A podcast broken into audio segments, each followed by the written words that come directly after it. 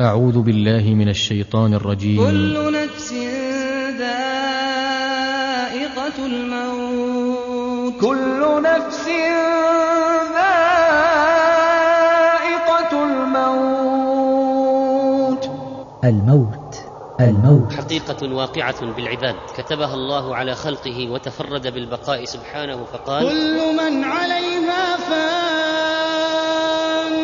ويبقى والإكرام إذا شخص البصر وحشرج الصدر واقشعر الجلد وتشنجت الأصابع فعند ذلك وجاءت سكرة الموت بالحق ذلك ما كنت منه تحيد انقطاع تعلق الروح بالبدن ومفارقته وحيلولة بينهما وتبدل حال وانتقال من دار إلى دار القبر نعيش القبر. تحت الأرض القبر. أكثر مما نعيش فوق الأرض ومن ورائهم برزخ إلى يوم من يبعثون أمامهم وبين أيديهم والبرزخ هو الحاجز بين الشيئين الذي فيه هذا العذاب والنعيم من وقت الموت إلى البعث. صدى التقوى بالرياض. تقدم عالم الموت والبرزخ. سنتحدث في هذه السلسلة عن البرزخ ما يتعلق بالموت وما بعده إلى قيام الساعة. الحمد لله والصلاة والسلام على رسول الله. أيها الإخوة الكرام السلام عليكم ورحمة الله وبركاته. وبعد صدى التقوى للإنتاج والتوزيع وبالتعاون مع تسجيلات التقوى الإسلامية بالرياض يسرها أن تقدم لكم هذه المجموعة من المحاضرات.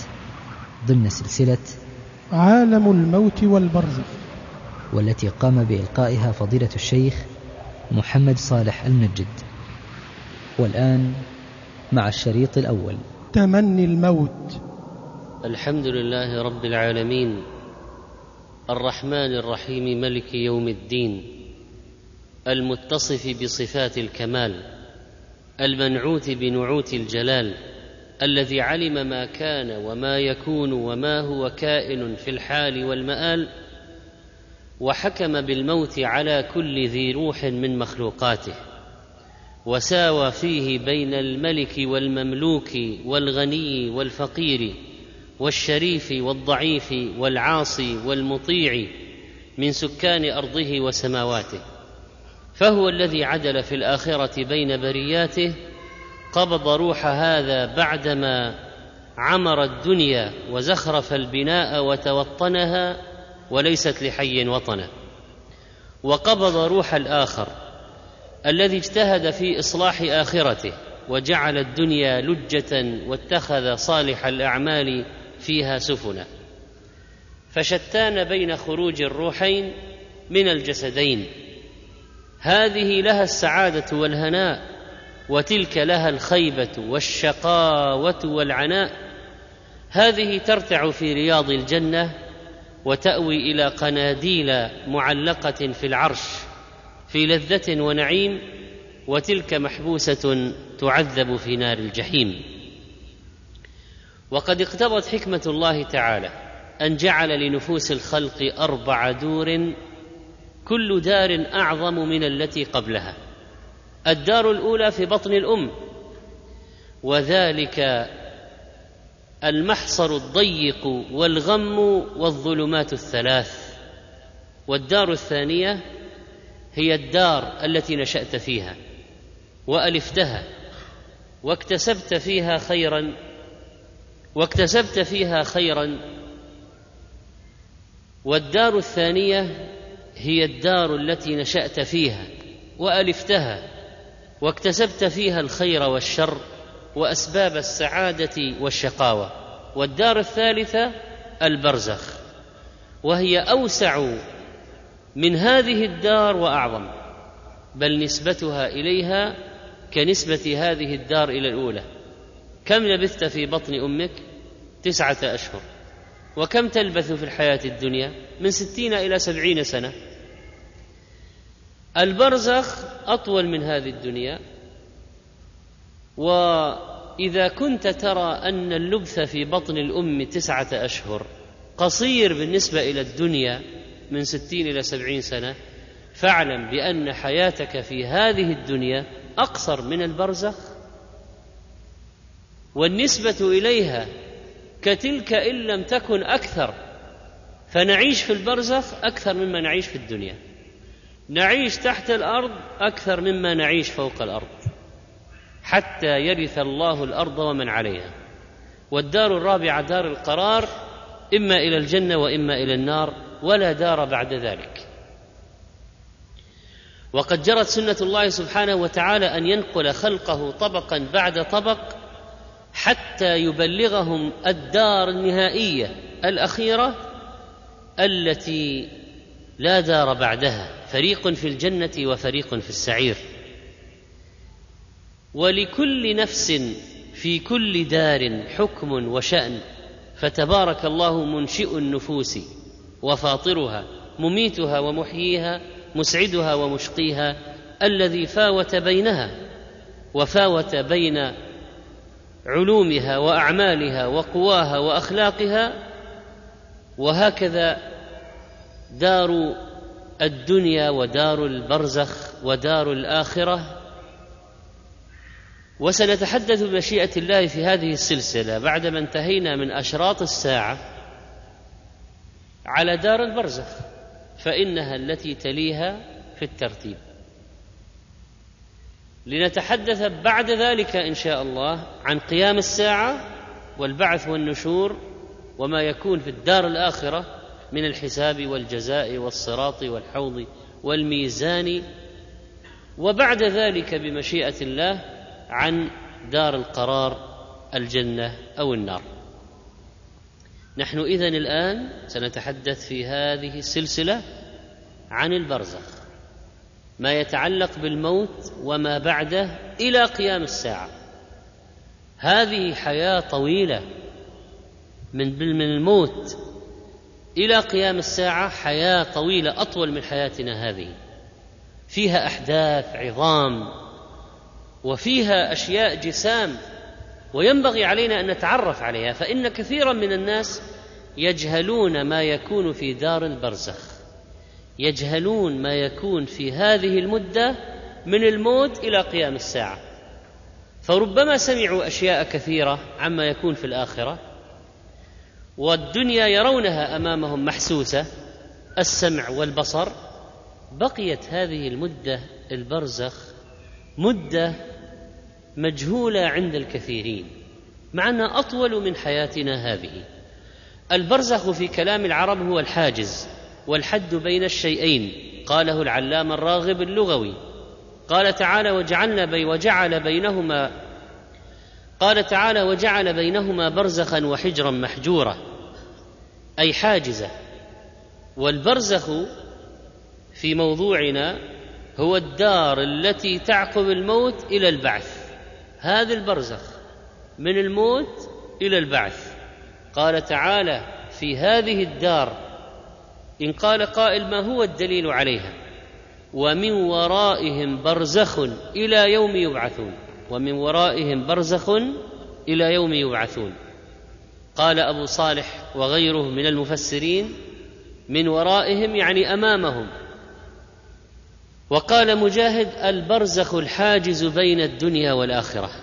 وقال محمد بن كعب البرزخ ما بين الدنيا والآخرة. ليسوا مع أهل الدنيا يأكلون ويشربون ولا مع أهل الآخرة يجازون بأعمالهم بالجنة أو النار. وقيل البرزخ المقابر. لا هم في الدنيا ولا هم في الآخرة فهم مقيمون ينتظرون أيان يبعثون. إن قوله تعالى ومن ورائهم برزخ تهديد لهؤلاء المحتضرين الظلمة بعذاب البرزخ. كما قال من ورائهم جهنم ومن ورائه عذاب غليظ.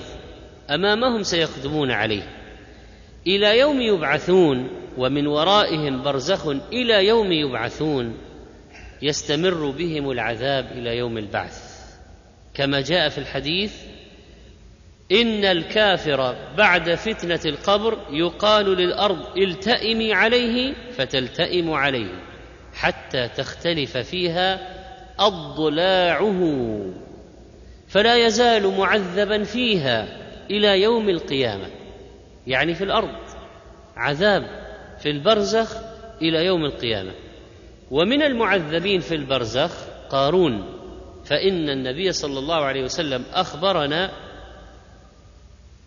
قال بينما رجل يجر إزاره من الخيلاء خسف به فهو يتجلجل في الأرض إلى يوم القيامة. يتجلجل في الأرض إلى يوم القيامة. رواه البخاري ومسلم. قيل هو قارون. إذا البرزخ يبدأ بالموت. فما هو الموت؟ قال العلماء الحياة والموت نقيضان متناقضان كتناقض النور والظلام والبرودة والحرارة ولذلك فإن معاجم اللغة تعرف كل واحد منهما بأنه نقيض الآخر. ففي تعريف الحياة يقولون الحياة نقيض الموت والحي من كل شيء نقيض الميت والجمع أحياء. وفي تعريف الموت الموت والموتان ضد الحياة. قال عز وجل أموات غير أحياء وما يشعرون أيان يبعثون والموت في لغة العرب يطلق على السكون وكل ما سكن فقد مات فيقولون ماتت النار إذا برد رمادها فلم يبق من الجمر شيء وهكذا مات الحر والبرد وماتت الريح يعني سكنت وإذا كان السكون أصل الموت في اللغة فإن الحركة أصل الحياة. ولذلك قال في لسان العرب الحي كل متكلم ناطق ومن الحي والحي من النبات ما كان طريا يهتز. الحياة الإنسانية تتعلق بالروح عندما ينفخ في جسد أمه والموت انقطاع تعلق الروح بالبدن ومفارقة الروح للبدن. وهذه تترتب عليها أحكام. من وجوب الغسل والتكفين والصلاة والدفن وقسم الميراث وعدة الزو وعدة الزوجة ونحو ذلك من الأحكام المتعلقة بالموت ومن ضمن الأحكام رفع أجهزة الإنعاش عن هذا المحتضر متى يكون؟ إذا تيقن الأطباء بموته وأحيانا لا يتيقنون ويقولون لا ندري فيقال للموت علامات كانقطاع النفس ودقات القلب والبرودة واليبوسة وارتخاء الفك والمفاصل ونحو ذلك كجحوظ العينين أو أن تكون العينان تنظران إلى الأعلى شخوص البصر. فإذا تيقن بالموت بدأت أحكام الموت. وقد قال سبحانه وتعالى في كتابه العزيز وهو الذي يتوفاكم بالليل ويعلم ما جرحتم بالنهار ثم يبعثكم فيه. فالنوم شبيه الموت. ولذلك يسمي العلماء النوم الوفاة الصغرى فالنوم وفاة والقيام من النوم بعث ونشور. وهذا معنى الآية وهو الذي يتوفاكم بالليل ويعلم ما جرحتم بالنهار ثم يبعثكم فيه. قال ابن كثير رحمه الله إنه يتوفى عباده في منامهم بالليل وهذا هو التوفي الأصغر. كما قال تعالى إذ قال الله يا عيسى إني متوفيك ورافعك إلي. ففي بعض التفاسير منيمك ورافعك إلي يرفعه وهو نائم أما الوفاه بمعنى خروج الروح فإن روح عيسى لم تخرج من جسده بعد وسينزل ليموت في الأرض بعد حين ويصلي عليه المسلمون. وقال تعالى الله يتوفى الأنفس حين موتها والتي لم تمت في منامها فيمسك التي قضى عليها الموت ويرسل الأخرى إلى أجل مسمى. فذكر في هذه الآية الوفاتين الكبرى والصغرى. وهكذا ذكر في هذا المقام حكم الوفاتين الصغرى ثم الكبرى فقال وهو الذي يتوفاكم بالليل ويعلم ما جرحتم بالنهار يعني ما كسبتم من الأعمال وفي قوله تعالى الله يتوفى الأنفس حين موتها والتي لم تمت في منامها فيمسك التي قضى عليها الموت ويرسل الأخرى إلى أجل مسمى. قال ابن كثير رحمه الله قال تعالى مخبرا عن نفسه الكريمة بأنه المتصرف في الوجود بما يشاء وأنه يتوفى الأنفس الوفاة الكبرى بما يرسل من الحفظة الملائكة الذين يقبضون الروح. ويقبض الروح ملك الموت وملك الموت له أعوان. وملك الموت له أعوان. توفته رسلنا وهم لا يفرطون. يعني ملك الموت وأعوانه. وسيأتي التفصيل إن شاء الله. والوفاة الصغرى عند المنام. كما قال تبارك وتعالى وهو الذي يتوفاكم بالليل ويعلم ما جرحتم بالنهار. الآية. ثم قال وهو القاهر فوق عباده ويرسل عليكم حفظة. هاتان الآيتان في سورة الأنعام. الآية الأولى وهو الذي يتوفاكم بالليل. هذه الوفاة الصغرى ولا الكبرى؟ الصغرى. الآية التي تليها في سورة الأنعام وهو القاهر فوق عباده ويرسل عليكم حفظه. حتى إذا جاء أحدكم الموت توفته رسلنا وهم لا يفرطون هذه هي الموتة الكبرى. ففي آية ذكر الصغرى ثم الكبرى وفي آية ذكر الكبرى ثم الصغرى طيب آية الأنعام ذكر آية آيتي الأنعام في آيتي الأنعام من ماذا ما, ما الذي ذكره أولا الصغرى أم الكبرى؟ الصغرى ثم الكبرى طيب في آية الزمر ماذا قال؟ الله يتوفى الأنفس حين موتها والتي لم تمت في منامها فيمسك التي قضى عليه الموت ويرسل الأخرى. فماذا ذكر أولا؟ الله يتوفى الأنفس حين موتها. والتي لم تمت في منامها فذكر اولا الكبرى ثم الصغرى. وقال السدي إلى بقية أجلها يرسل الأخرى إلى أجل مسمى إلى بقية الأجل وقال ابن عباس يمسك أنفس الأموات. الله يتوفى الأنفس حين موتها. والتي لم تمت في منامها يرسل أنفاس الأحياء ولا يغلط سبحانه وتعالى. فهذا يقبضه وهذا يرسله وهذا يعجله وهذا يؤخره عز وجل. العلماء أحيانا يقولون في الموت القيامة الصغرى ويقولون عن البعث والنشور وما بعدها القيامة الكبرى. فهذا إطلاق آخر. كما قال القرطبي رحمه الله في التذكرة الموت انقطاع تعلق الروح بالبدن ومفارقته وحيلوله وحيلولة بينهما وتبدل حال وانتقال من دار إلى دار. القيامة الصغرى هي الموت. من مات قامت قيامته. وحان حينه. وقد جاء في الصحيحين عن عائشة قالت كان رجال من الأعراب يأتون النبي صلى الله عليه وسلم فيسألونه عن الساعة. فكان ينظر إلى أصغرهم فيقول إن يعش هذا لا يدركه الهرم حتى تقوم عليكم ساعتكم. إن يعش هذا لا يدركه الهرم حتى تقوم عليكم ساعتكم. ما المقصود بهذه الساعة؟ هل هي الساعة الكبرى أو أنها الساعة ساعة دونها؟ هي ساعة دونها ليست القيامه الكبرى قيامة دونها. وسيأتي التقسيم إلى قيامة صغرى وقيامة وسطى وقيامة كبرى. هذه القيامة هنا لا يدركه الموت حتى تقوم عليكم ساعتكم. ليس المقصود بها الساعة الكبرى؟ قال ابن كثير والمراد انخرام قرنهم يعني الذي هم فيه. يعني يقول للصحابة إن يعش هذا الغلام لا يدركه الهرم حتى تقوم عليكم ساعتكم. جيلكم كله سيفنى سيموت كلكم. هذا الغلام إذا بلغ الهرم جيلكم يا أصحابي لن يبقى منه أحد لن يبقى على وجه الأرض أحد. يعني ممن هو حي الآن. أما أولادهم يتناسلون.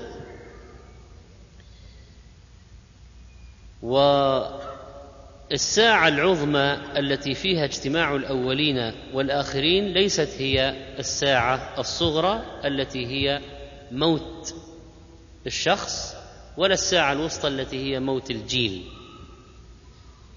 قال ابن القيم في كتابه الروح وقد ذكر سبحانه هاتين القيامتين وهما الصغرى والكبرى في سورة المؤمنين وسورة الواقعة وسورة القيامة وسورة المطففين وسورة الفجر وغيرها من السور. وقد اقتضى عدله وحكمته أن جعلهما داري جزاء للمحسن والمسيء. ولكن توفية الجزاء بالكامل إنما يكون في المعاد الثاني في دار القرار كما قال تعالى كل نفس ذائقة الموت. وإنما توفون أجوركم متى؟ يوم القيامة. في القبر فيه فيه في مجازاه لكن ليست المجازاة الكاملة. المجازاة الكاملة الموفاة متى تكون؟ يوم القيامة. وإنما توفون أجوركم يوم القيامة. اذا التوفية الكاملة يوم القيامة. أما في البرزخ فيوجد جزاء. يوجد تنعيم ويوجد تعذيب. وقد اقتضى عدله وأوجبت أسماؤه الحسنى وكماله المقدس تنعيم أبدان أوليائه وأرواحهم وتعذيب أبدان أعدائه وأرواحهم. فلا بد أن يذيق بدن المطيع له وروحه من النعيم واللذه ما يليق به ويذيق بدن الفاجر العاصي له وروحه من الألم والعقوبة ما يستحقه. هذا موجب عدله وحكمته وكماله المقدس. وقال أيضا في كتاب الروح إن الله سبحانه وتعالى جعل لابن آدم معادين وبعثين. جعل له معادين وبعثين. ليجزى فيهما. ليجزي الذين أساءوا بما عملوا ويجزي الذين أحسنوا بالحسنى. فالبعث الأول مفارقة الروح للبدن ومصيرها إلى دار الجزاء الأول. ما هو دار الجزاء الأول؟ القبر والبرزخ. والبعث الثاني يوم يرد الله الأرواح إلى أجسادها ويبعثها من قبورها إلى الجنة أو النار وهو الحشر الثاني. ولذا جاء في الحديث الصحيح وتؤمن بالبعث الآخر تمييزا له عن البعث الأول. طيب. ما هو البعث الأول؟ الموت. لا ينكره أحد. وإن أنكر كثير من الناس الجزاء فيه والنعيم والعذاب. فاذا الموت حتى الكفار يعترفون به. لكن ماذا ينكرون؟ ما يكون بعد الموت من الجزاء. والبعث الثاني ينكره الكفار. وقالوا إن هي إلا حياتنا الدنيا نموت ونحيا. وما يهلكنا إلا الدهر. زعم الذين كفروا أن لن يبعثوا. قل بلى وربي لا تبعثن. أربع مؤكدات. بلى والقسم. وربي ولام التأكيد. لا ونون التوكيد تبعثن. أربع مؤكدات لأنهم كانوا ينكرون البعث فكانت المؤكدات كبيرة تتناسب مع الإنكار الذي كان عليه كفار العرب. والموت وما بعده برزخ بين الدنيا والآخرة. قال بعض العلماء الموت هو القيامة الصغرى ومن مات فقد قامت قيامته. وفي هذه القيامة يكون العبد وحده. عندها يقال له وقد جئت ولقد جئتمونا فرادا كما خلقناكم أول مرة. وفيها يقال له كفى بنفسك اليوم عليك حسيبا. والقيامة الصغرى بالنسبة للقيامة الكبرى كالولادة الصغرى بالنسبة للكبرى فإن للإنسان ولادتين فإن للإنسان ولادتين. إحداهما الخروج من الصلب والترائب إلى مستودع الأرحام. الصلب في صلب أبيه والترائب في صدر أمه. إلى مستودع الأرحام عندما تلتحم النطفة عندما يلتقي الماءان ماء الرجل وماء المرأة في الرحم. فاذا يولد ولادة أولى عندما يخرج من الصلب والترائب إلى مستودع الأرحام وهو في الرحم في قرار مكين إلى قدر معلوم. وله في سلوكه إلى الكمال منازل وأطوار من نطفة وعلقة ومضغة حتى يخرج من مضيق الرحم إلى فضاء العالم. فقس الآخرة بالأولى فالمقر بالقيامتين مؤمن بعالم الغيب والشهادة. والمقر بالصغرى لا بالكبرى ناظر بالعين العوراء إلى أحد العالمين وذلك هو الجهل والضلال. اذا الذين يستبطئون هجوم الموت يقتدون بالرعاع الغافلين الذين لا ينظرون إلا صيحة واحدة فإذا هم الذين لا ينتظرون إلا صيحة واحدة تأخذهم وهم يخصمون فلا يستطيعون توصية ولا إلى أهلهم يرجعون. فيأتيهم المرض نذيرا من الموت لا ينزجرون. ويأتيهم الشيب رسولا منه فلا يعتبرون. فيا حسرة على العباد ما يأتيهم من نبي ما يأتيهم من رسول إلا كانوا به يستهزئون. أيظنون أنهم في الدنيا خالدون؟ ألم يروا كم أهلكنا قبلهم من القرون أنهم إليهم لا يرجعون؟ لقد ورد تسمية الموت بالقيامة في بعض الروايات لكن في صحتها نظر. كما أخرج العسكري عن أنس مرفوعا الموت القيامة. إذا مات أحدكم فقد قامت قيامته. وقد ذكر الألباني رحمه الله تضعيفه في سلسلته الضعيفة تحت حديث من مات فقد قامت قيامته. فاذا العلماء يطلقون على الموت قيامة صغرى.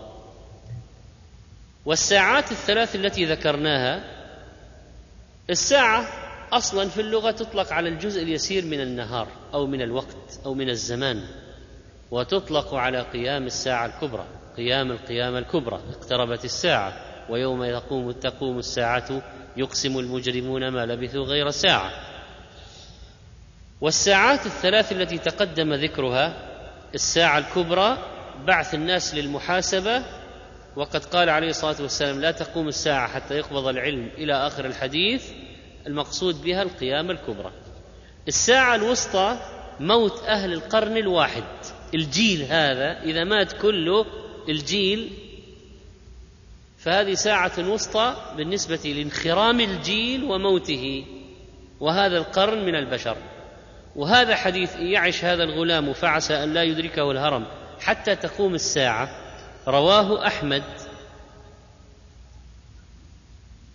ومسلم والبخاري ومسلم. إن يعش هذا الغلام فعسى أن لا يدركه الهرم حتى تقوم الساعة يعني ساعة جيلكم هذا. يا أيها الصحابة كلكم تموتون ليس على وجه الأرض أحد.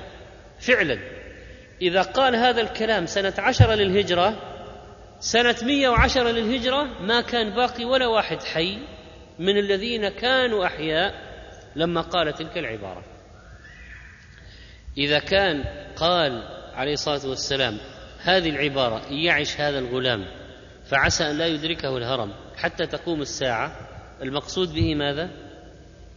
ساعة الجيل هذا طبعا من فوائد العملية هذه الذي التي هي أنه كل واحد كان عايش في سنة عشرة للهجرة ما بعد مئة سنة لا يمكن يكون حي كلهم سيموتون. أن كل من ادعى الصحبة بعد سنة مئة وعشرة فهو كذاب. أي واحد قال أنا صحابي بعد سنة 110 فهو كذاب. لأنه أخبر أنهم سي... سي... لا... لا يبقى منهم أحد. مئة سنة لا يبقى منهم أحد. وفعلا كان آخر صحابي مات قبل ذلك. ما جاءت سنة 110 إلا وكانوا الصحابة كلهم ماتوا. بل ما هو فقط الصحابة كل واحد على وجه الأرض. في ذلك الوقت سنة عشرة لما قيل الكلام كلهم ماتوا. ولذلك لو واحد قال الخضر حي الآن نقول ما يمكن. أصلا لو كان حي إلى وقت النبوة فما جاءت سنة 110 إلا وهو ميت. إذا الساعة الوسطى ساعة الجيل. الساعة الصغرى موت الإنسان الواحد. فساعة كل إنسان موته وهي المشار إليه وهو وهي المشار إليه بقوله تعالى قد خسر الذين كذبوا بلقاء الله. حتى إذا أجته جاءتهم الساعة بغتة قالوا يا حسرتنا على ما فرطنا فيها. وهذه الحسرة تكون عند موت الإنسان. عندما يأتي الموت فيقول رب لولا أخرتني إلى أجل قريب. ومن هذا قوله تعالى قل أرأيتكم إن أتاكم عذاب الله أو أتتكم الساعة؟ أغير الله تدعون إن كنتم صادقين؟ الموت حتم لازم لا مناص منه لكل المخلوقات. كما قال تعالى كل شيء هالك إلا وجهه له الحكم وإليه ترجعون. كل من عليها فان. أخبر تعالى أن جميع أهل الأرض سيذهبون ويموتون أجمعون. وكذلك أهل السماوات إلا من شاء الله. قيل الحور العين والولدان المخلدون في الجنة يعني أنهم لا يموتون بنفخة الموت نفخة الصعق. لكن باقي أهل السماوات والأرض حتى الملائكة حتى ملك الموت كلهم سيموتون. كل نفس ذائقة الموت وإنما توفون أجوركم يوم القيامة. كل من عليها فان. وهو الحي سبحانه لا يموت والجن والإنس يموتون. وتموت الملائكة وحمله العرش وينفرد الواحد القهار بالديمومه بالبقاء فيكون اخرا كما كان اولا. وهذه الآية كل من عليها فان ويبقى وجه ربك ذو الجلال والإكرام تعزية لجميع الناس. فإنه لا يبقى أحد على وجه الأرض حتى يموت. ولو نجا أحد من الموت لكان خيرة خلق الله محمد بن عبد الله صلى الله عليه وسلم أولاهم بذلك. ولكن الله قال له إنك ميت وإنهم ميتون. والموت حق على الإنس والجن. كما جاء في الحديث الصحيح عن ابن عباس أن النبي صلى الله عليه وسلم قال أعوذ بعزتك الذي لا إله إلا أنت الذي لا يموت والجن والإنس يموتون. رواه البخاري. أما موت الملائكة فقد قال عز وجل ونفخ في الصور فصعق من في السماوات ومن في الأرض إلا من شاء الله. ثم نفخ فيه أخرى فإذا هم قيام ينظرون. هذه نفخة الصعق التي يموت فيها الأحياء كلهم من أهل السماوات والأرض إلا من شاء الله. وهذه النفخة إذا صارت ومات الجميع نادى الله في السماوات لمن الملك اليوم فلا يجيبه أحد لأن الخلق ماتوا فيجيب نفسه بنفسه قائلا لله الواحد القهار. هل يموت أحد من الملائكة قبل نفخة الصور؟ لا نعلم ذلك ولا نخوض فيه ولا يخاض إلا بعلم. والمقصود الاستعداد للموت. روى الدينوري عن إبراهيم بن أدهم من كبار الزهاد قال دخلت حصنا من حصون ساحل الشام. وأنا مجتاز يعني في الطريق وقد أخذتني السماء يعني المطر. بالليل فدخلت إلى أتون فقلت أقعد ساعة حتى يهدا المطر. أتون يعني فرن. فإذا أسود رجل أسود يوقد فيه. فسلمت فقلت أتأذن لي إلى أن يسكن المطر؟ فاومى إلي أن ادخل فدخلت فجلست حذاءه. فجعلت أنظر إليه ولا أكلمه. وهو يوقد ولا يكلمني وهو يحرك شفتيه ويلتفت يمينا وشمالا لا يفتر. فلما أصبح أقبل عليه فقال لا تلمني إن لم أحسن ضيافتك وأقبل عليك إني عبد مملوك قد وكلت بما ترى فكرهت أن أشتغل عما وكلت به. يعني من امانتي بالعمل قال أنا عبد موكل بإيقاد الفرن فأنا دائما أوقده. فقلت فما كان التفاتك يمينا وشمالا لا تفتر؟ قال خوفا من الموت وقد علمت أنه نازل بي ولكن لم أعلم من أين يأتيني ولا متى يأتيني. قلت فما الذي تحرك به شفتيك؟ قال أحمد الله وأهلله وأسبحه لأنه بلغني عن النبي صلى الله عليه وسلم أنه قال لبعض أصحابه اعمل لا يأتيك الموت إلا ولسانك رطب من ذكر الله عز وجل. قال إبراهيم فبكيت وصحت برز عليك الأسود يا إبراهيم. لأن إبراهيم هذا كان مشهورا بالزهد جدا والعبادة. فالآن رأى رجلا أسود قد فاقه. فقال يوبخ نفسه برز عليك الأسود يا إبراهيم. سبقك بهذا. إن هذا دائم الاشتغال ذهنه دائما مشتغل بترقب الموت. ولذلك لسانه لا يفتر دائما. يقول يأتيني أجلي وأنا أذكر الله. والموت أجله محدد. جرى بذلك القلم في اللوح المحفوظ وكتبته الملائكة الكرام والمرء في بطن أمه كتب أجله. فلا يتأخر ولا يتقدم سواء مات حتف أنفه أو غرق أو احترق أو أكله سبع أو قتل بيد عدو ونحو ذلك من الأسباب. قال عز وجل وما محمد إلا رسول قد خلت من قبله الرسل أفإن مات أو قتل انقلبتم على أعقابكم ومن ينقلب على عقبيه فلن يضر الله شيئا وسيجزي الله الشاكرين. وما كان لنفس أن تموت إلا بإذن الله كتابا مؤجلا. فكل المخاليق متعلقة بآجالها بقضاء الله وقدره وإذنه. ومن قدر سبحانه أن يموت فلا بد أن يموت ولو بغير سبب. ولو أراد بقاءه فلو اجتمعت عليه كل أسباب الموت فإنه لا يموت. إذا جاء أجلهم لا يستأخر فلا يستأخرون ساعة ولا يستقدمون. ولما انهزم من هزم من المدينة يوم أحد إلى المدينة يوم أحد كما قال ابن كثير وقتل من قتل من المسلمين ونادى الشيطان ألا إن محمدا قد قتل؟ ورجع ابن قميئة إلى المشركين فقال لهم قتلت محمدا وإنما كان ضرب رسول الله فشجه فقط. لكن يظن أنه قتله. حصل الضعف والوهن وتأخر المسلمون عن القتال فأنزل الله وما محمد إلا رسول قد خلت من قبله الرسل. ومر رجل من المهاجرين على رجل من الأنصار وهو يتشحط في دمه فقال له يا فلان أشعرت أن محمدا صلى الله عليه وسلم قد قتل؟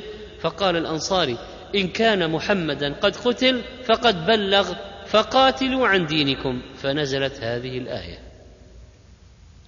ثم قال تعالى منكرا على ما حصل من الضعف على من حصل عنده ضعف.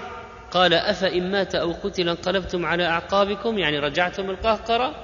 ومن ينقلب على عقبيه فلن يضر الله شيئا وسيجزي الله الشاكرين. وهذه الآية وما كان لنفس أن تموت إلا بإذن الله كتابا مؤجلا. ولذلك لما مات النبي صلى الله عليه وسلم وظن عمر أنه قد صعد إلى ربه وسينزل قال أبو بكر أما من كان يعبد محمدا فإن محمدا قد مات ومن كان يعبد الله فإن الله حي لا يموت وقرأ الآية وما محمد إلا رسول قد خلت من قبله الرسل. وقول الله تعالى إنك ميت وإنهم ميتون. قال ابن عباس فوالله لكأن الناس لم يعلموا أن الله أنزل هذه الآية حتى تلاها عليهم أبو بكر. فتلاها منه الناس فما أسمع بشرا من الناس إلا يتلوها. خارجين الناس كلهم يقرؤون الآية. لقد أدركوا المعنى عمليا. وما كان لنفس أن تموت إلا بإذن الله كتابا مؤجلا قدرا مقدورا بعد استيفاء المدة التي قدرها الله. كتابا مؤجلا. كما قال وما يعمر من معمر وما ينقص من عمره إلا في كتاب. وقال هو الذي خلقكم من طين ثم قضى اجلا وأجل مسمى عنده. فهذه الآيات تشجيع للجبناء وترغيب لهم في القتال لأن الإقدام لا يعني الموت. ألا ترى أن الجيوش تذهب للقتال؟ وفي كثير من الأحيان يسلم أكثرهم. حتى جيش المسلمين في أحد أكثره سلم وفي بدر أكثره سلم وفي حنين وفي فتح مكة وفي تبوك وفي مؤتة. وجيش أسامة بن زيد ما قتل منه ولا واحد ولا واحد ما قتل. ولذلك الصحابة قالوا ما نعلم جيشا أسلم من جيش أسامة. يعني سلم مثل جيش أسامة ما رأينا. فإذا الإقدام إلى القتال لا يعني الموت الحتمي كما أن التأخر والجبن والانسحاب وعدم القتال والنكوص والتولي يوم الزحف لا يعني الحياة. وكم من أناس هربوا من الموت فماتوا في الطريق. اذا هذه القضية الإيمان بها مساله الموت أنه كتاب مؤجل يؤثر كثيرا في معنويات الناس. ولما خطب سعد على شاطئ دجلة وحمد الله وأثنى عليه قال إن عدوكم قد اعتصم منكم بهذا البحر فلا تخلصون إليهم معه وهم يخلصون إليكم إذا شاءوا فيناوشونكم في سفنهم وليس وراءكم شيء تخافون أن تؤتوا منه. وقد رأيت أن تبادروا إلى جهاد العدو بنياتكم قبل أن تحصركم الدنيا ألا إني قد عزمت على قطع هذا البحر اليهم فقالوا عزم الله لنا ولك على الرشد فافعل. فندب الناس إلى العبور فانتدب عاصم بن عمرو وقد أحجم الناس عن الخوض في دجلة. فقال تخافون من هذه النطفة؟ ثم تلا قوله تعالى وما كان لنفس أن تموت إلا بإذن الله كتابا مؤجلا. ثم أقحم فرسه فيها واقتحم الناس فلم يتخلف عنه أحد فساروا فيها كأنما يسيرون على وجه الأرض. فلما رآهم الفرس يطفون على الماء قالوا دبوان دبوان يعني مجانين مجانين. ثم قالوا الفرس لأنفسهم والله ما تقاتلون انسا بل تقاتلون جنا. ثم ولوا مدبرين فقتلهم المسلمون وغنموا منهم مغانم كثيرة. اذا هذه الآية وما كان لنفس أن تموت إلا بإذن الله كتابا مؤجلا تشجع على القتال في سبيل الله. قال ابن حزم في الفصل الخلق كله مصرف تحت أمر الله عز وجل وعلمه فلا يقدر أحد على تعدي علم على تعدي ما علم الله تعالى أنه يكون ولا يكون البتة إلا ما سبق في علمه أنه يكون والقتل نوع من أنواع الموت. فمن سأل عن المقتول لو لم يقتل لكان يموت أو يعيش. لو جاء واحد وجه سؤالا وقال هذا اللي ذهب في المعركة وقتل ومات. لو ما قتل هل كان سيموت أم لا أو يعيش؟ قال ابن حزم فسؤاله سخيف لأنه إنما يسأل لو لم يمت هذا الميت أكان يموت أو كان لا يموت؟ وهذه حماقة جدا. قال لأن القتل سبب الموت. ونص القرآن يشهد بصحة ما قلنا قال الله عز وجل لو كنتم في بيوتكم لبرز الذين كتب عليهم القتل إلى مضاجعهم. لأن بعد غزوة أحد قال بعض المنافقين هؤلاء الذين خرجوا إلى أحد وماتوا في المعركة لو أطاعونا وجلسوا في المدينة ما ماتوا ولا قتلوا. فرد الله عليهم. قال سبحانه وتعالى لو كنتم في بيوتكم لبرز الذين كتب عليهم القتل إلى مضاجعهم. يعني لو كان الله مقدر الموت عليهم في مكان الغزوة لو كان هذا قدر الله لو ما خرجوا للمعركة لأحدث الله لهم سببا يخرجهم به من مضاجع من بيوتهم إلى المضجع الذي يقتلون فيه في الأرض. نفس المكان. له مقدر هذا سيقع سواء خرجوا للغزوة ولا ما خرجوا للغزوة. لأحدث الله سببا وباعثا لهم على الخروج إلى المكان المقدر لهم أن يموتوا فيه وماتوا. أينما تكونوا يدرككم الموت ولو كنتم في بروج مشيدة. لا اذا لا تجزعوا من الموت ولا تهربوا من القتال ولا تضعفوا عن لقاء العدو. مجاهد رحمه الله حدث بقصة قد تكون من الإسرائيليات عند هذه الآية أينما تكونوا يدرككم الموت ولو كنتم في بروج مشيدة. قال كان في من قبلكم امرأة وكان لها أجير فولدت جارية فقالت لأجيرها اقتبس لنا نارا فخرج فوجد بالباب رجلا فقال له الرجل ما ولدت هذه المرأة؟ قال جارية يعني بنت.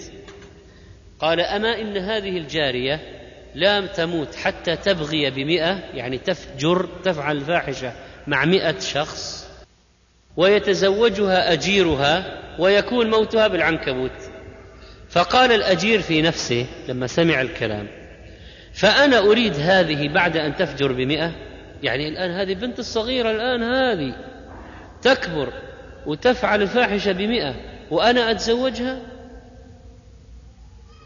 لا يكون هذا. ويكون موتها بالعنكبوت.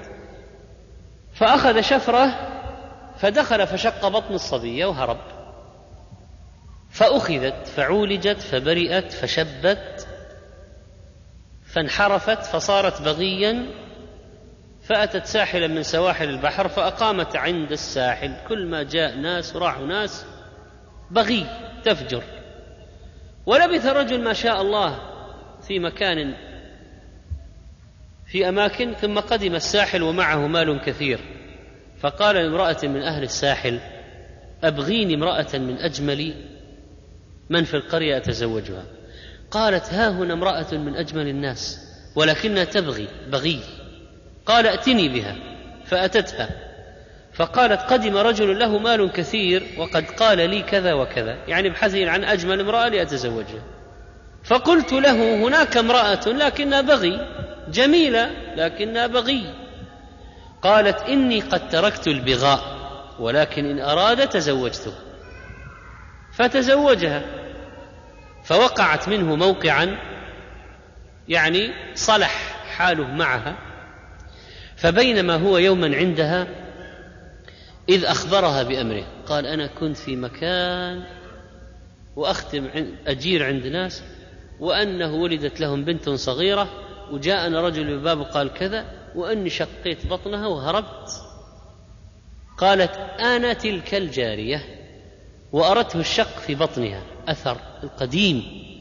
وقد كنت أبغي فما أدري بمئة أو أقل أو أكثر. قال فإنه قالوا قال لي يكون موتها بالعنكبوت. فبنى لها برجا بالصحراء وشيده. فبينما هي هما يوما في ذلك البرج إذا عنكبوت في السقف. فقالت هذا يقتلني؟ لا يقتله أحد غيري. فحركته فسقط. فأتته فوضعت إبهام رجلها عليه فشدخته وساح سمه بين اظفرها واللحم فاسودت رجلها فماتت. فكانت هذه الآية. طبعا الله أعلم بصحة القصة المقصود من هذا كثير أن الأجل إذا جاء سي... أحيانا واحد يكون باقي عليه خمس دقائق. كهذا الذي سقط من ارتفاع عامل بناء في عمارة فهوى من ارتفاع شاهق فصادف وجود سيارة محملة بالرمل فوقع على الرمل فسلم. فاجتمع العمال يهنئونه وقالوا هذه يبغى بيبسي. أقل شيء يعني. فذهب قطع الشارع ليحضر البيبسي فجاءت سيارة مسرعة فصدمته فمات. كم باقي له؟ كان هذه خمس دقائق. وذلك الذي كان يسير بين المزارع على دراجة نارية فاصطدم بفوهة بئر فسقط فيها.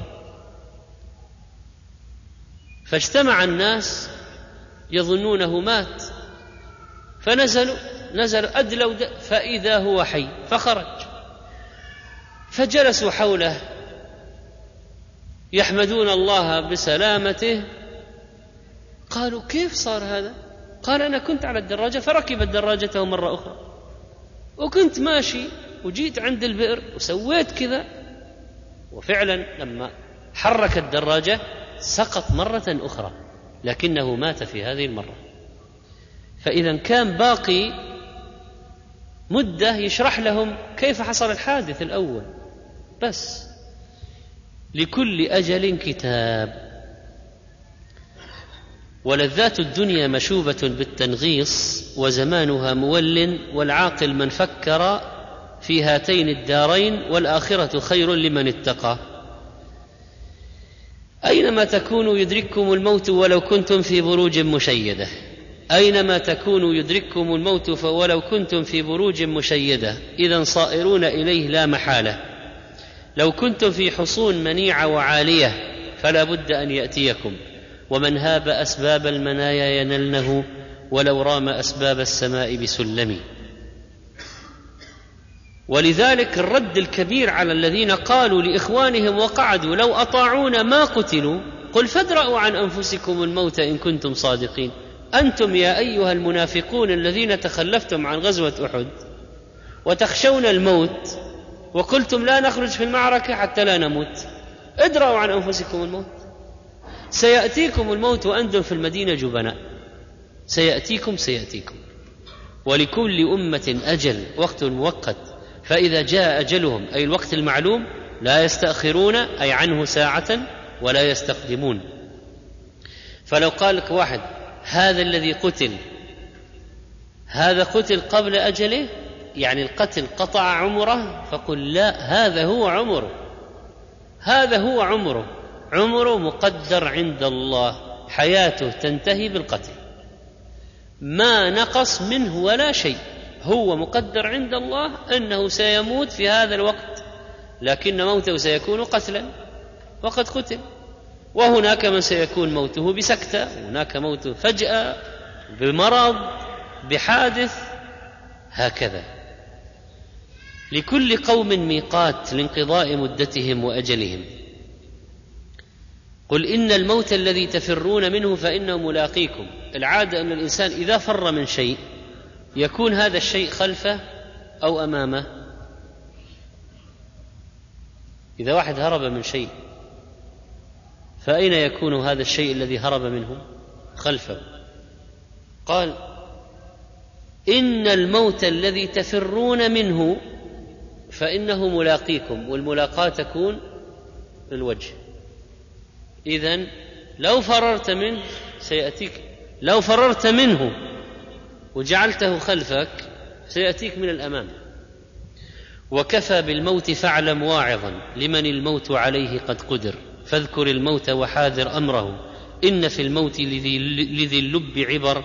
كل شيء سوف يلقى حتفه في مقام أو على ظهر سفر. والمنايا حوله ترصده ليس ينجيه من الموت الحذر. لقد جاءت السنة بأن كل واحد له عمر قد فرغ منه. كتب الله مقادير الخلائق قبل أن يخلق السماوات والأرض بخمسين ألف سنة. قال العلماء المراد تحديد وقت الكتابه في اللوح المحفوظ أو غيره لا أصل التقدير فإن ذلك أزلي. يعني الله علم قبل قبل خلق اللوح المحفوظ أصلا. لكن الكتابة في اللوح المحفوظ كتب القلم المقادير. روى مسلم عن عبد الله بن مسعود قال قالت أم حبيبة زوج النبي صلى الله عليه وسلم اللهم أمتعني بزوجي رسول الله صلى الله عليه وسلم وبأبي أبي سفيان وبأخي معاوية. فقال النبي صلى الله عليه وسلم قد سألت الله لآجال مضروبة وأيام معدودة وارزاق مقسومة. لن يعجل شيئا قبل حله أو يؤخر شيئا عن حله. ولو كنت سألت الله أن يعيذك من عذاب في النار وعذاب في القبر كان خيرا وأفضل. ما معنى حله؟ يعني وجوبه وحينه. طيب الآن ماذا سألت المرأة رضي الله عنها؟ متعني بزوجي وأبي وأخي. فكأنها تدعو لهم بطول العمر وتدعو لنفسها بطول العمر حتى تمتع بهؤلاء كلهم. ماذا قال لها عليه الصلاة والسلام؟ قد سألت الله لآجال مضروبة. ثم قال لن يعجل شيئا قبل حله أو يؤخر شيئا عن حله. وأرشدها إلى دعاء أفضل ولو كنت سألت الله أن يعيذك من عذاب في النار وعذاب في القبر كان خيرا وأفضل. طيب ما الحكم بالدعاء بتطويل العمر؟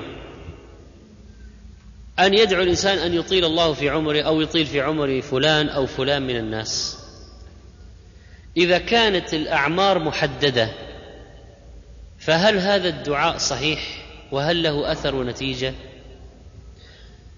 ذكر بعض العلماء أن هذا الدعاء لا أثر له وأن العمر مكتوب مكتوب فسواء دعوت أو ما دعوت هو هو. وذكر بعضهم أيضا كراهية الدعاء أطال الله بقاءك وأطال الله عمرك.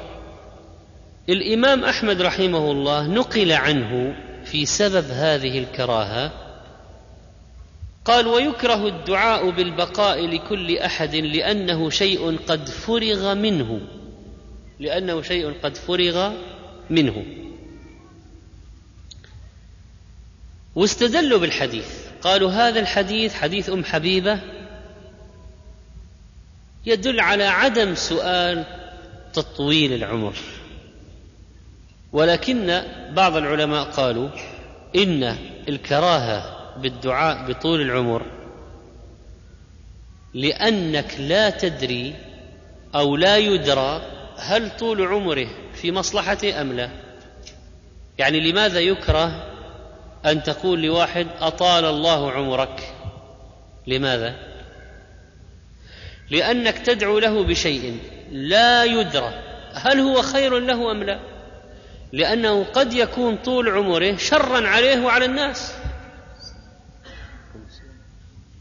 وقال بعض العلماء لا بأس بالدعاء بطول العمر مقيدا كأن تقول أطال الله عمرك في طاعته. وأن عدم التقييد هو المكروه.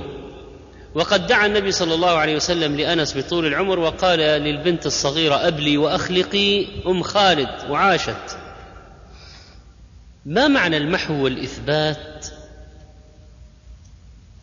يمحو الله ما يشاء ويثبت. وإذا كانت الآجال معينة ومكتوبة مقدرة محددة فما معنى إذن يمحو الله ما يشاء ويثبت؟ وما معنى وما يعمر من معمر ولا ينقص من عمره؟ وما معنى من سره أن يبسط له في رزقه أو ينسأ له في أثره يعني يطول له في عمره فليصل رحمه؟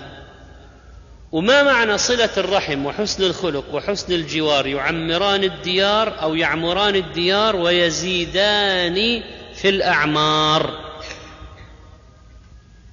وما معنى من سره أن يمد له في عمره ويزاد في رزقه فليبر والديه وليصل رحمه؟ حديث حسن لغيره. إذا كانت الأعمار كلها محددة فكيف نجد أشياء فيها أنها أعمال تطول العمر؟ ذهب العلماء في الجمع بين هذه النصوص مذاهب وقالوا اقوالا. كيف نجمع بين إن العمر محدد وبين أن هناك أعمال تطول العمر؟ فقال بعضهم إن الزيادة في البركة وليس في عدد السنين. فيوفق لمزيد من الطاعات ويعمر وقته أكثر بالخيرات ويصان وقته عن الضياع ويوفقه الله لاستثمار عمره وأن يفعل فيه أشياء كثيرة منجزات واعمال لا يفعلها بدون هذه الأعمال من البر ونحوه. وقال بعضهم طبعا هذا القول ضعفه شيخ الإسلام وغيره وقالوا إن البركة أيضا مكتوبة. وهو خلاف ظاهر الأحاديث. ظاهر الأحاديث يزاد له في عمره يزاد معروف ما معنى يزاد. القول الثاني قالوا بقاء ذكره الجميل بعده فكأنه لم يمت. فالذكر للإنسان عمر ثاني. يعني إذا بقي ذكره طيب بعده كأنه ما مات. وقال بعضهم المراد الذرية الصالحة. كما يقول عاما من خلف ما مات.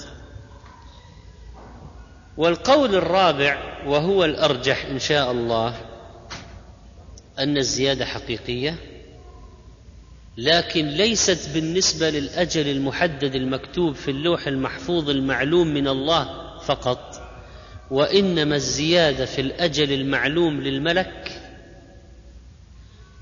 فهو الذي يفاجأ بزيادة العمر للشخص. ويمحو ما مكتوب عنده في الصحيفة من عمر الإنسان ويغيره ويزيده بناء على أمر الله تعالى. يعني يمحو الله يمحو الله ما يشاء ويثبت يعني في صحف الملائكة. وزيادة العمر بالنسبة لمعلومات الملك ولا بالنسبة يعني مع علم ذلك لله من الله معلوم نهائي. ما في زيادة ولا نقص. فالملك مثلا يعلم قد يعلم هذا إذا ما وصل رحمه يعيش أربعين سنة وإذا وصل يعيش ستين سنة والملك لا يدري هل هي أربعين ولا ستين. ثم يرى في الواقع ويعلمه الله تعالى أن هذا يصل وعمره ستين ويقبض عند ستين. وكذلك لما يؤمر الملك بكتب رزقه وأجله وأجله يكتب الملك. وهذه كتابة الملك عرضة للتغيير. أما الكتابة عند الله فليست عرضة للتغيير. إذا ما هو الشيء المعرض للتغيير؟ والقابل للمحو والإثبات ما هو موجود في صحف الملائكة؟ أما الموجود أما المعلوم لله فلا يغير لا تغيير ولا تبديل. ولما سئل شيخ الإسلام ابن تيمية رحمه الله عن المقتول هل مات بأجله أو قطع القاتل أجله؟ وبعض الناس يدعو بقصف العمر قطع, قطع العمر. أصلا هو العمر محدود لكل واحد محدود. فلما سئل شيخ الإسلام هل القاتل قطع أجل المقتول؟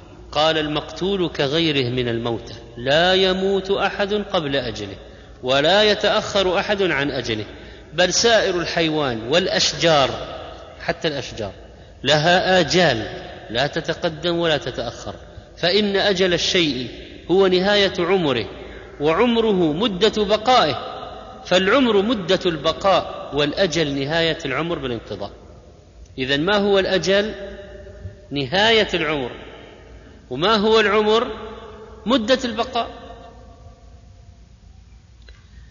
وقد ثبت في صحيح مسلم عن النبي عليه الصلاة والسلام قال كتب الله مقادير الخلائق قبل أن يخلق السماوات والأرض بخمسين ألف سنة وكان عرشه على الماء.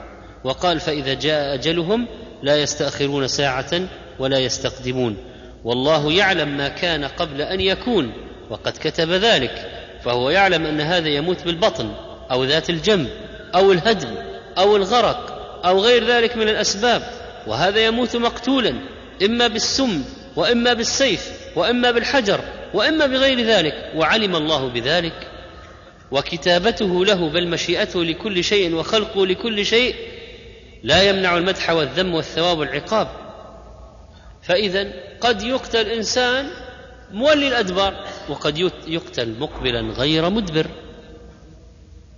فإذا الأجل لا ينقطع بقتل الإنسان. عمره هذا المحدد ينتهي بقتله أو بموته بمرض أو بحادث أو بغرق أو بلا سبب ظاهر أو بالهرم تنحل قواه إلى أن يموت.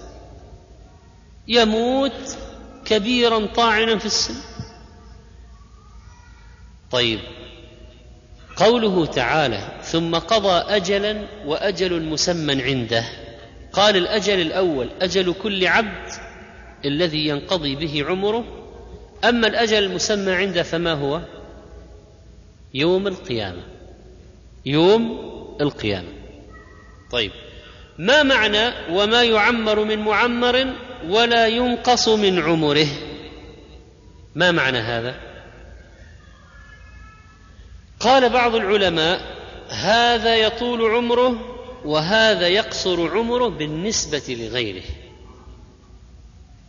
اذا وما يعمر من معمر شخص وما ينقص من عمره شخص آخر. لكن عمره بالنسبة للأول أقصر.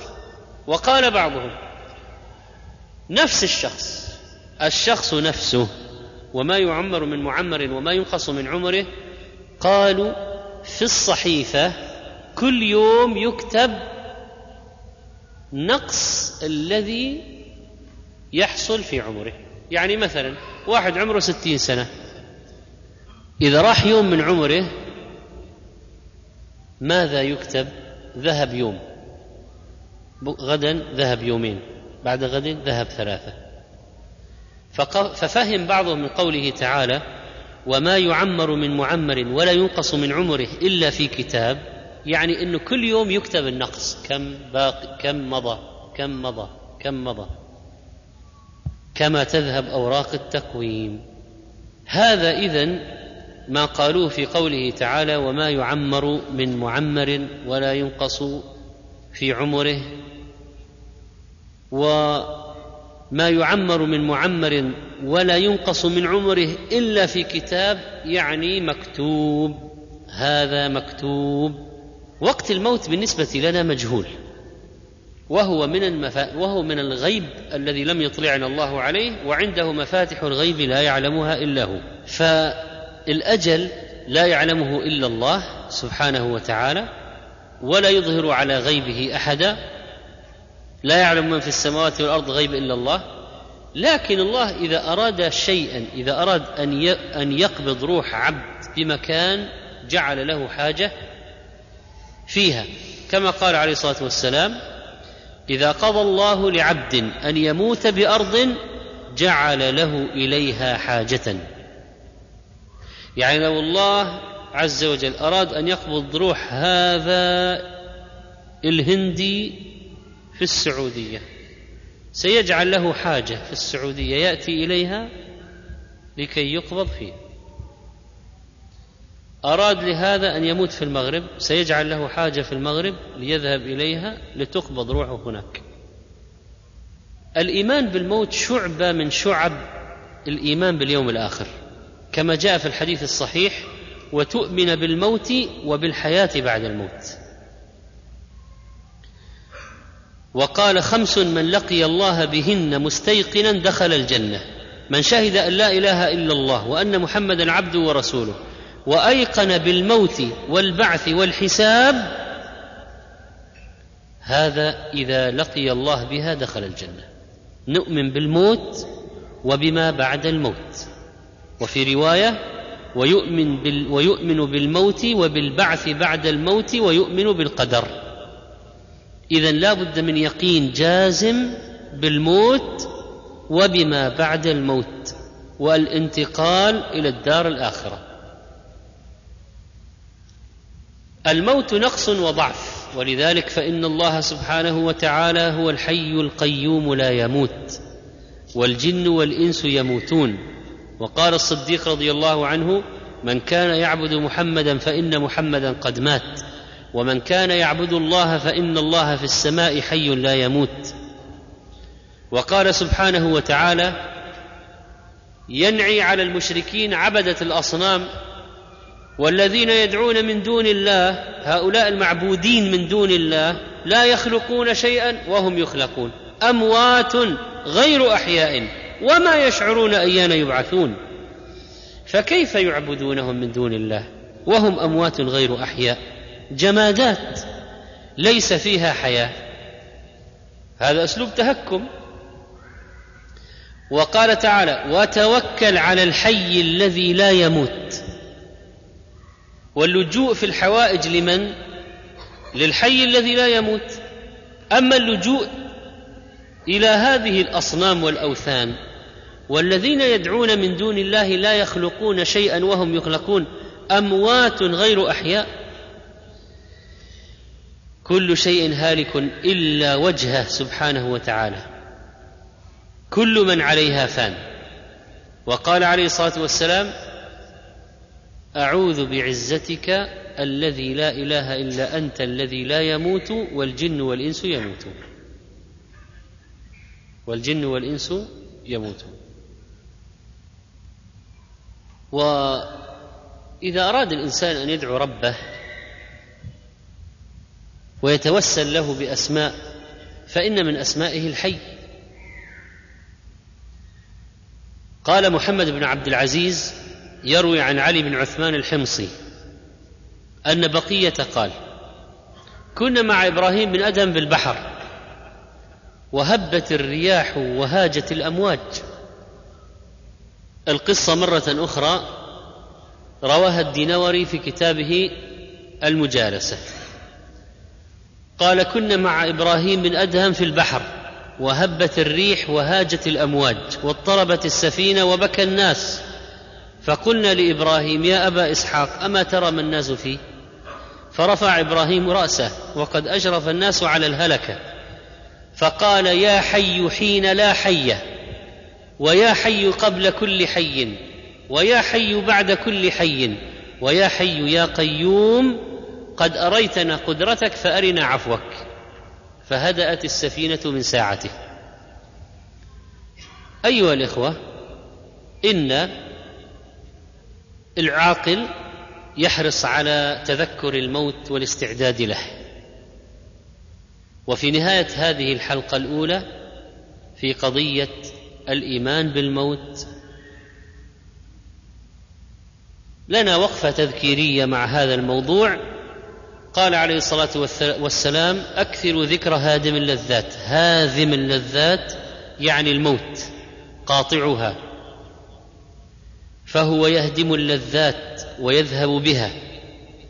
قال عليه الصلاة والسلام اكثروا ذكر هادم اللذات فإنه لم يذكره أحد في ضيق من العيش إلا وسعه عليه ولا ذكره في سعة إلا ضيقه عليه. حديث حسن. هذه عبارة وجيزة اكثروا من ذكر هادم اللذات. أفسد على أهل النعيم نعيمهم. فضح الموت الدنيا فلم يترك فيها لذي لب فرحا. لا شيء مما ترى تبقى بشاشته. يبقى الإله ويودي الماء ويود و يبقى الإله ويودي المال والولد يعني يذهب. لم تغن عن هرمز يوما خزائنه والخلد قد حاولت عاد فما خلدوا.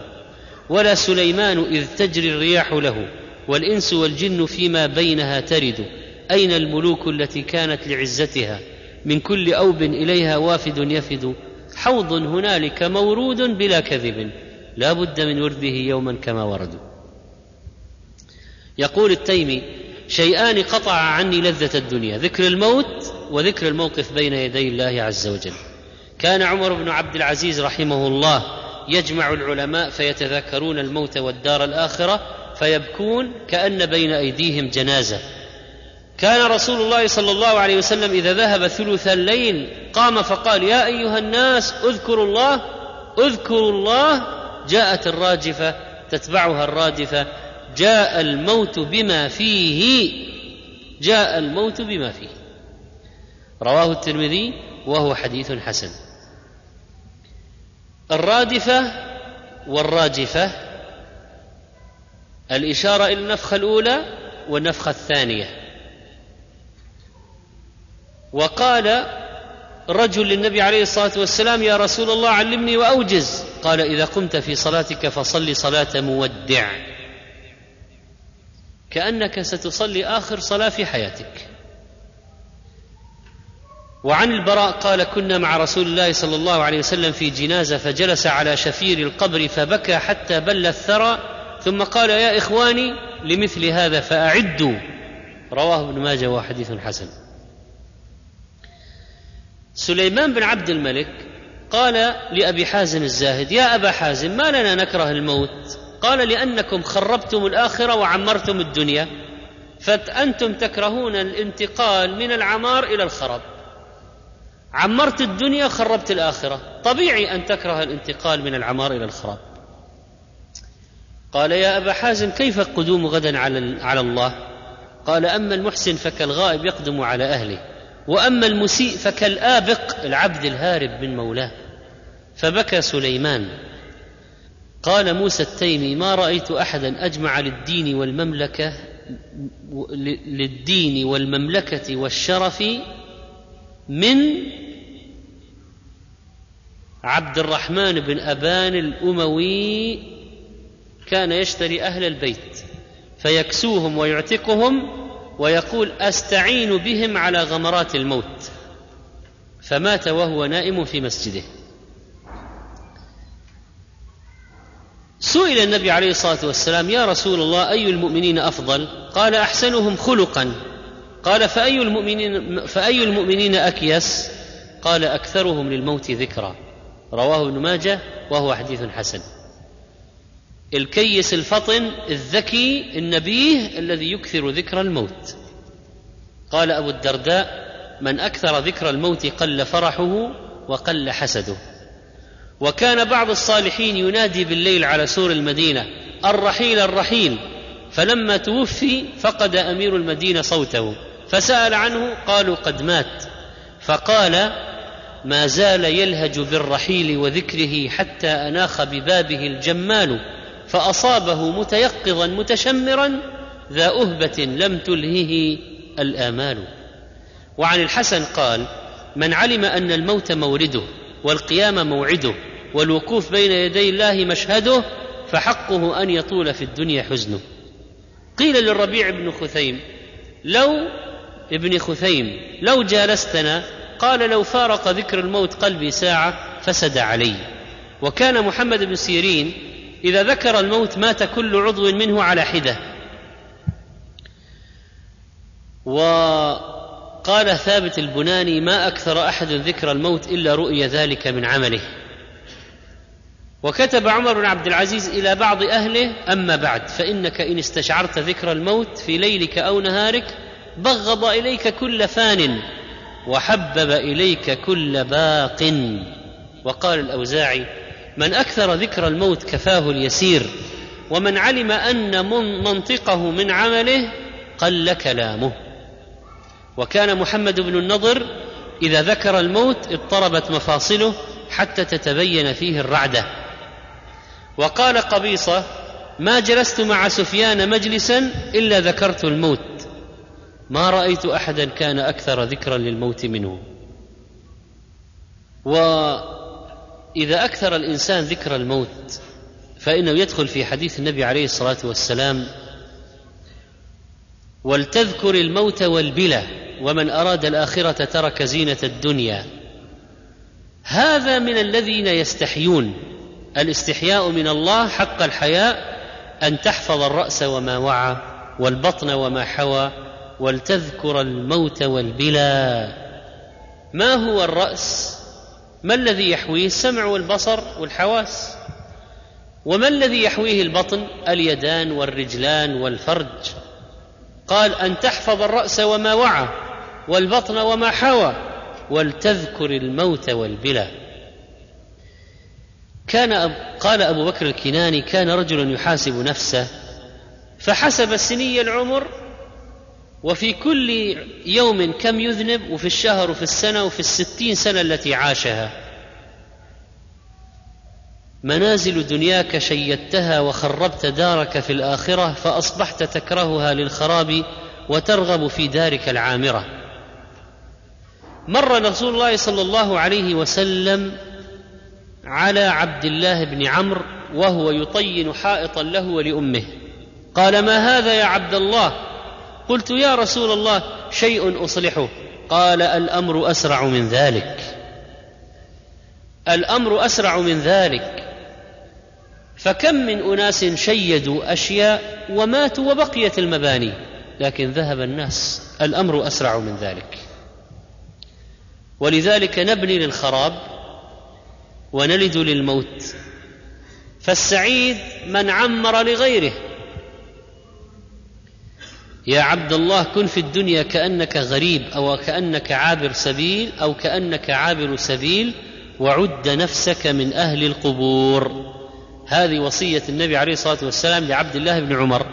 قال عد نفسك من أهل القبور اعتبر نفسك مت.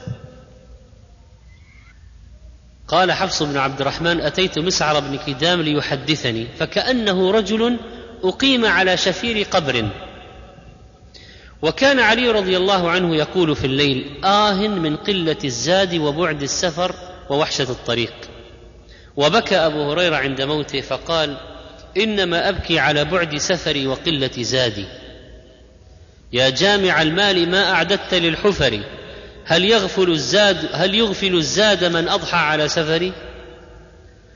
قال ابن السماك ما بكوا لسكرة الموت إنما بكوا لحسرة الفوت. خرجوا من دار لم يتزودوا منها وقدموا على دار لا زاد لهم فيها. إذا أنت لم ترحل بزاد من التقى وأبصرت بعد الموت من قد تزود ندمت على أن لا تكون شركته شركته وأرصدت ما قد كان من قبل ارصده يتبع الميت ثلاثة فيرجع اثنان ويبقى معه واحد. يتبعه أهله وماله وعمله. فيرجع أهله وماله. ما المقصود بالمال؟ قالوا الرقيق والعبيد كانوا إذا مات السيد ذهبوا إلى المقبرة. فيرجعون بعد الموت. يرجع أهله وماله. ويبقى عمله. قال الحسن وهو في جنازة يا ابن آدم لئن رجعت إلى أهل ومال فإن الثواء أي الإقامة فيهم قليل.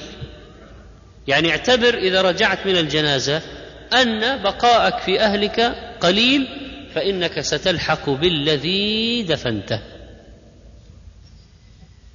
وإذا مات ابن آدم وانتقل من هذه الدار لم ينتفع من أهله وماله بشيء إلا بدعائه بدعائهم له واستغفارهم. وقال تعالى يوم لا ينفع مال ولا بنون إلا من أتى الله بقلب سليم. وإذا مات انقطع عمله إلا من هذه الأشياء التي أخبرنا عنها النبي صلى الله عليه وسلم.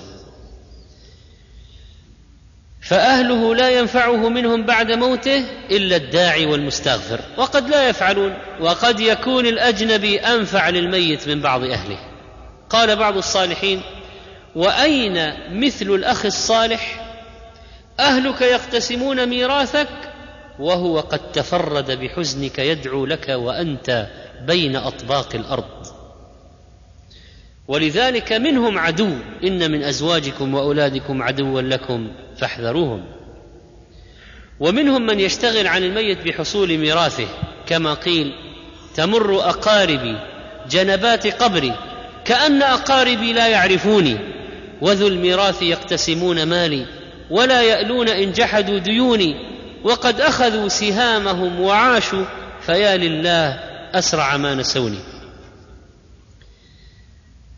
واحتضر بعض الصالحين فبكى أبواه وولده فسألهم عن بكائهم فذكر أبواه ما يتعجلانه من فقده ووحشتهم بعده وذكر ولده ما يتعجلون من فقده ويتمهم بعده فقال كلكم بكى لدنياي أما منكم من يبكي لآخرتي؟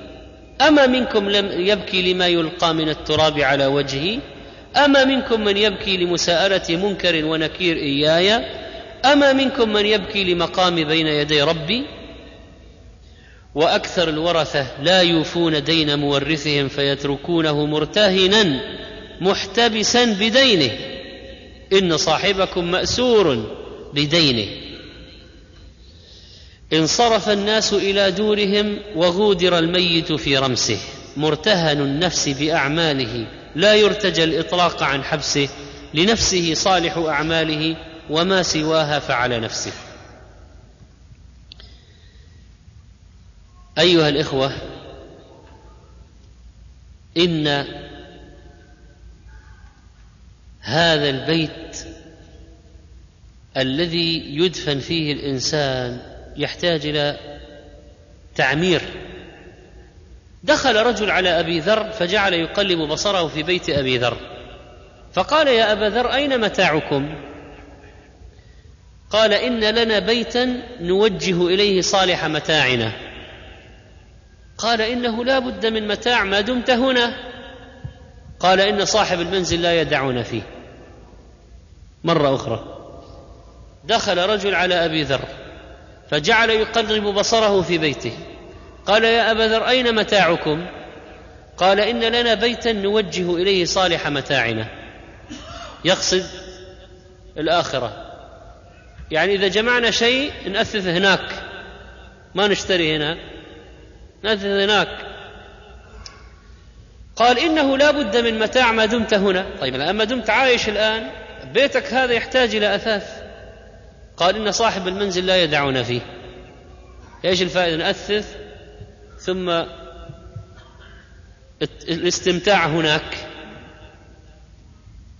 قال الحسن بئس الرفيقان الدرهم والدينار لا ينفعانك حين يفارقانك. بئس الرفيقان الدرهم والدينار لا ينفعانك حين يفارقان حتى يفارقانك. لا ينفعانك حتى يفارقانك. وقيل لبعضهم جمع فلان مالا. فقال هل جمع عمرا ينفقه فيه؟ قالوا لا. قال ما جمع شيئا. جمعت مالا ففكر هل جمعت له يا جامع المال اياما تفرقه؟ هل جمعت اياما؟ المال عندك مخزون لوارثه ما المال مالك إلا حين تنفقه؟ قال بعض السلف ابن آدم إنما تسكن يوم القيامة فيما بنيت وتنزل يومئذ على ما نقلت في حياتك من متاعك. من عم من كفر فعليه كفره ومن عمل صالحا فلأنفسهم يمهدون. ومن عمل صالحا فلأنفسهم يمهدون. قال بعض السلف في القبر هذا يأثث للقبر. قال لقمان لابنه يا بني لكل إنسان بيتان بيت غائب وبيت شاهد فلا يلهينك بيتك الشاهد الذي فيه عمرك القليل عن بيتك الغائب الذي فيه عمرك الكثير. قال بعض السلف عبارة جميلة قال اعمل للدنيا على قدر مكثك فيها واعمل للآخرة على قدر مكثك فيها. اعمل للدنيا على قدر مكثك فيها. واعمل للآخرة على قدر مكثك فيها. قال بعضهم لابن آدم بيتان. بيت على الأرض وبيت في بطن الأرض. فعمد إلى الذي على وجه الأرض فزينه وزخرفه وجعل فيه بابا للشمال وبابا للجنوب ووضع فيها ما يصلحه لشتائه وصيفه. ثم عمد إلى الذي في بطن الأرض فخربه. فإن قيل له هذا البيت الذي أصلحته كم تقيم فيه؟ قال لا أدري. وإن قيل له هذا الذي خربته كم تقيم فيه؟ قال فيه مقامي. فهل هذا رجل يعقل؟ وكان عثمان بن أبي العاص في المقبرة ومعه رجل من اقاربه شاب فيه غفلة فيه معاصي. فقال اطلع في هذا البيت فاطلع فيه. قال ما ترى؟ واسعا؟ قال ضيقا. النور؟ قال مظلما. الطعام؟ قال ليس فيه طعام ولا شراب. الأهل؟ قال لا زوجة. قال والذي تركته؟ فيه طعام وشراب وزوجة. فهذا والله بيتك. الآن هذا القبر. هذا الذي ستؤول إليه. تبع رجل من المسلمين جنازة أخيه فلما دلي في قبره قال الرجل ما أرى تبعك من الدنيا إلا ثلاثة أثواب. أما والله لئن لقد تركت بيتي كثير المتاع. أما والله إن أقالني الله حتى أرجع لأقدمنه بين يدي. كل الثياب اللي عندي هذه سأتصدق بها. لأني رأيت هذا الذي ذهب إلى القبر ما أخذ معه إلا ثلاثة أثواب من كل أثوابه. إذا أنا سأقدم كل ثيابي حتى ألقاه, ألقاه هناك. من كان حين تصيب الشمس جبهته أو الغبار يخاف الشين والشعث يألف الظل كي تبقى بشاشته فسوف يسكن يوما راغما جدثا في ظل في ظل مقبرة غبراء مظلمة يطيل تحت الثرى في غمها اللبث تجهزي بجهاز تبلغين به يا نفس قبل الردى لم تخلقي عبثا. نسأل الله سبحانه وتعالى أن يلهمنا رشدنا وأن يقينا شر جزا الله الشيخ خير الجزاء وجعل ما قدم في موازين حسناته.